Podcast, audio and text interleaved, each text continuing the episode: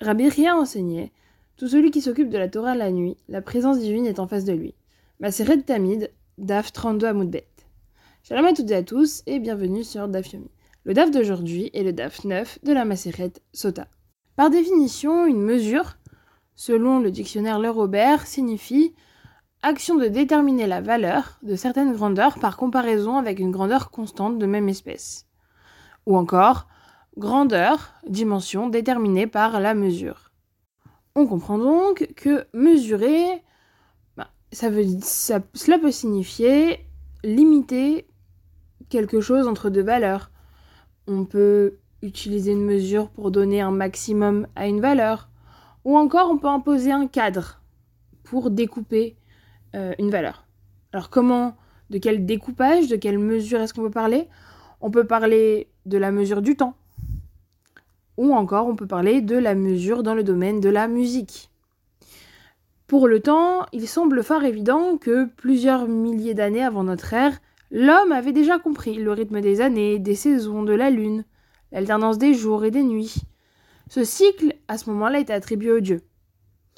Du gnomon, simple bâton planté dans le bois et ancêtre du cadran solaire, aux premières horloges apparues au XIIIe siècle, en passant par l'horloge à eau, somme tout assez connue, aussi bien des Égyptiens, Amérindiens, encore des Grecs, la clepsydre, ou par le sablier, puisque sans eau, point de clepsydre, les mesures du temps étaient diverses. Il y avait différentes mesures du temps, différentes façons de mesurer le temps, de découper le temps. Et donc c'est ainsi que euh, l'on pouvait découper le temps et qu'on pouvait euh, finalement mesurer le temps. Et pour la musique alors, qu'en est-il? Commençons par le commencement. La mesure en musique va pouvoir s'entendre et se lire. Dans un premier temps, pour la lire. Alors, on lit la mesure en musique sur une partition. Qu'est-ce qu'une partition? On peut dire que de la même façon que l'écrivain écrit un livre grâce à des mots et des lettres, et euh, un livre où il y a des lignes dessus, le musicien va écrire une partition grâce à des notes de musique qui vont s'écrire sur ce qu'on appelle une portée. Une portée, c'est un ensemble de lignes où on a cinq lignes et quatre interlignes où, avec le, ces interlignes ont le même écart entre elles. Euh, et toutes ces notes de musique vont s'écrire sur ces portées-là, sur ce qu'on appelle une portée, un peu comme les lignes d'un cahier. Il faut savoir qu'au Moyen Âge, la portée était différente. Les moines écrivaient de façon très différente d'aujourd'hui, les notes étaient rectangulaires et la portée n'était composée non pas de cinq lignes comme actuellement, mais de quatre lignes. On peut définir une portée en solfège comme un ensemble de lignes parallèles horizontales et euh, avec le même écart euh, entre elles, avec la même distance entre elles. Les œuvres musicales vont donc être écrites sur ce que l'on appelle des partitions, et donc euh, sur des portées avec des notes qui sont écrites sur ces portées. Mais il faut bien diviser, il faut bien découper ces portées, et donc pour les euh, découper, on va créer ce qu'on appelle la mesure. La mesure, ça va être la façon dont on va diviser cette œuvre musicale en parties égales en nombre de pulsations. Donc c'est des, des, parties, on a des notes et ou, du, silence, soit les notes, soit le silence. Chaque mesure va avoir la même durée. Et comment est-ce qu'on sait la valeur ou la durée d'une mesure? Eh bien, on a un indicateur qui est chiffré, qui est placé au début de la portée, dans, l'œuvre musicale. Au début de la portée, on va voir ce, cet indicateur-là qui est sous forme de fraction. Alors on a deux types de portée, on a la mesure simple et la mesure composée, mais là, on va, nous allons approfondir la mesure simple. Si on prend le cas d'une mesure, euh, d'une mesure 3 quarts, si je prends l'exemple du piano, on peut trouver sur une partition de piano plusieurs types de notes. Les notes les plus simples vont être la note noire, la note euh, blanche et la ronde blanche. La note noire représente un temps.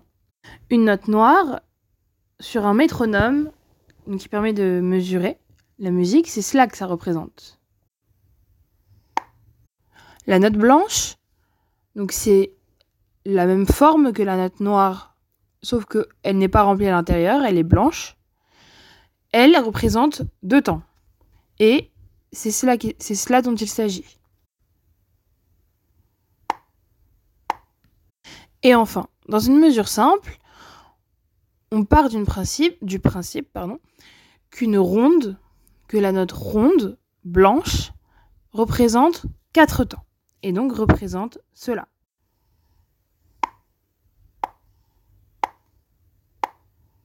Dans une, dans une mesure trois quarts, on part donc du principe que l'unité de temps qu'on va utiliser, c'est l'unité de temps qu'on utilise pour la noire. Et la note noire est représentée par les sons du métronome que euh, j'ai fait euh, écouter euh, ici. Maintenant, pour les trois, le, numérateur. Le chiffre 3, ici, représente le nombre de temps qu'il va y avoir. Pour 3 quarts, il va y avoir 3 fois une note qui vaut une noire. En d'autres termes, une mesure à trois quarts, ça veut dire une mesure, ça veut dire une mesure à trois temps, où chaque temps vaut une euh, note noire. Comment dès lors peut-on concilier la musique et le temps? On peut le voir, donc nous allons le voir à travers un texte d'un musicologue et musicien qui est Vladimir Jankelevitch sur un, un un célèbre musicien qui est Frédéric Chopin. Ce texte s'appelle euh, Chopin et la nuit. Il s'agit dans ce texte de comprendre comment il est possible de voir dans l'œuvre de Chopin la nuit, la vision de la nuit selon ce fameux musicologue et philosophe qui est Vladimir Jankelevitch. Selon Jankelevitch, c'est la musique de Saint-Saëns, musicien du XXe siècle et toujours entre guillemets, c'est son expression tirée à quatre épingles, sur la forme mais euh, qui manque de vérité sur le fond, dans le fond. Chopin, selon lui, possède à la fois un sens de l'harmonie qui est très fort, euh, dans la forme, euh, qui est très important, mais aussi une vérité dans le fond qui est extrêmement importante aussi. Il peut donc, selon Jean Kalevitch, nous faire vivre dans ses œuvres la solitude d'un homme dans la nuit. Alors, dans quel morceau de Chopin. Peut-on voir cela selon lui? Il s'agit d'une sonate en si bémol mineur, opus 35.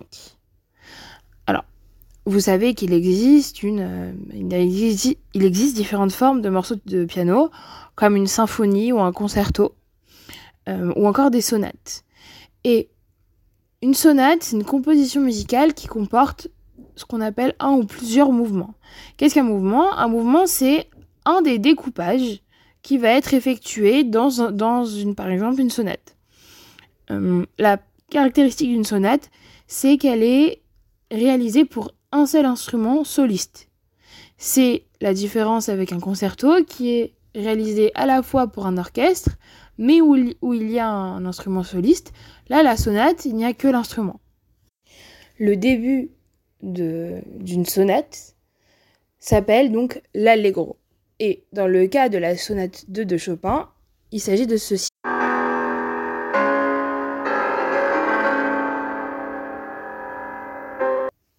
Donc, on commence ici avec un début qui est grave, un allegro qui est grave. Sur la suite du morceau, on va avoir donc un tempo qui va être ce qu'on appelle agitato, plus agité, euh, stretto, accéléré, sostenuto, de façon égale et soutenue. Ou, nous dit Jankelevich, le tempo va même trépigner. Il va trépigner, il va s'affoler. Et pour finir, alors qu'on a eu un tempo agité et qui est aussi entre calme et agité pendant pratiquement 16 minutes, on va avoir ce qu'on appelle des triolets. Et des triolets au piano, c'est ça.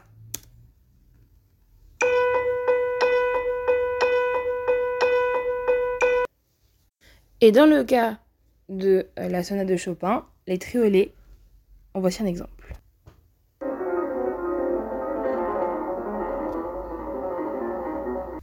Eh bien, qu'est-ce que ça nous raconte tout ça? On a un début qui est très grave avec l'angoisse, selon Jankelevich. On a un homme qui fuit dans la nuit, c'est ainsi qu'il l'interprète, où on a une fuite, où on a des moments d'accalmie, où, euh, et après on a des moments d'affolement, d'angoisse. Et ça tout le morceau pour arriver sur euh, ces fameux euh, triolets qui sont finalement comme une sorte d'adieu, comme euh, une sorte de désespoir, un profond désespoir selon Jankelevich de ne pas réussir à fuir. C'est selon Jankelevich l'un des poèmes tragiques de, Chopin, donc la, sonate 2 en si bémol mineur opus 35. C'est un des, un des poèmes tristes, disons, de, Chopin au même titre, on va dire, que euh, ceux de Gabriel euh, Dupont les heures, dans Les Heures de Lande, dont il a consacré aussi un essai. Où en fait il évoque une sorte de contrée lointaine, euh, monstrueuse, de laquelle personne n'est jamais revenu et qui lui cause du désespoir. Si Jankelevich arrive à lier le temps et la nuit, la nuit et la musique dans la musique de Frédéric Chopin, euh, eh bien, c'est un moment, selon l'Agmara, l'Agmara euh, Tamide, qui est propice pour étudier, qui est un moment fort pour étudier, puisque hum, il est écrit dans le Talmud explicitement que celui qui étudie la Torah la nuit se, voit avoir en face de lui la Shrina, la présence divine. Hum, et Emmanuel Lévinas, dans son ouvrage Nouvelle lecture talmudique, explique que les versets qui sont cités dans cet enseignement montre que l'étude de la Torah a non seulement une portée qui est intellectuelle, évidemment, mais euh, son étude, nous dit-il, impacte également son mode de vie. Et euh, c'est selon Emmanuel Levinas ce mode de vie-là, nous dit-il, qui brise, qui, qui rompt euh, les violences politiques et apporte la réconciliation des hommes. En parlant d'études, étudier en présent les dates 9. Si je vous donne l'expression Mida Keneged Mida, comment est-ce qu'on peut le traduire? Mais on peut le traduire par mesure pour mesure. Mida Keneged Mida, c'est euh, la façon dont Hachem peut euh, nous juger. En effet, dans le DAF 9, euh, on voit des exemples, dans le, DAF, dans le DAF 9 à Moudbet, on voit des exemples dont Hachem à juger des hommes ou des femmes à la mesure de leurs actions. Un des exemples dans le jugement, on va dire négatif, c'est Absalom. Absalom était très fier de ses cheveux, et donc comme il était excessivement fier de ses cheveux, c'est pourquoi il fut euh, pendu par, ses cheveux.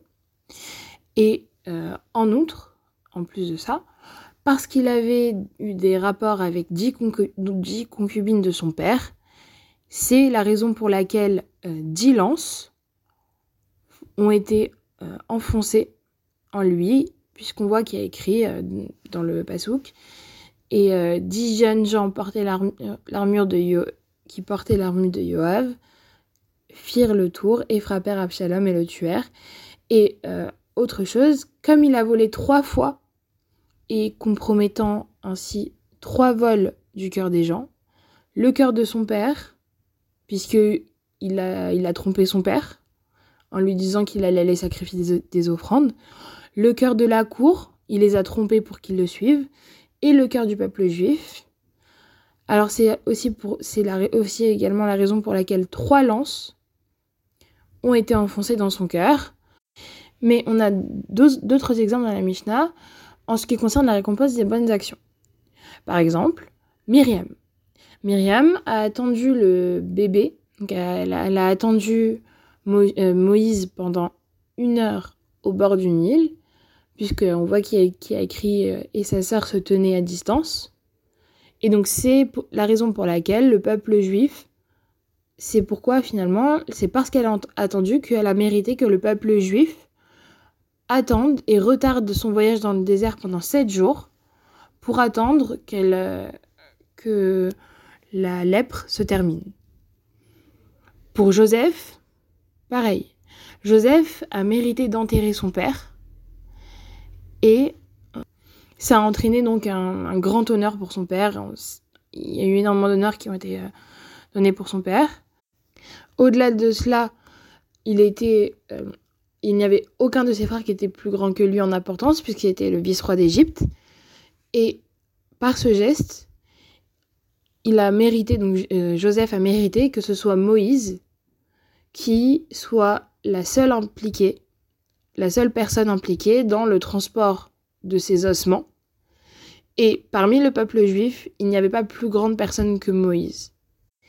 Et euh, c'est pour ce principe de Mida Keneged Mida, du fait que le ciel nous juge mesure pour mesure, qu'il faut faire attention à la façon dont on va juger son prochain. Puisque si nous, si on juge son prochain positivement, euh, alors Hachem nous jugera positivement aussi. De la même façon que nous, on aura jugé notre prochain positivement, eh bien, euh, on sera jugé euh, positivement en haut aussi. Si on devait là donner une définition de Mida Keneged Mida, ce serait que le principe de Mida Keneged Mida veut que nous recevions, alors ça peut être une punition ou bien une récompense, à la hauteur de ce que l'on a fait. Donc, que ce soit dans les récompenses ou dans la punition, ce que l'on reçoit, c'est à la hauteur de ce que l'on a fait et euh, c'est ce que la, façon dont finalement Hachem nous, nous traite. Merci de m'avoir écouté. Shavuot et Chag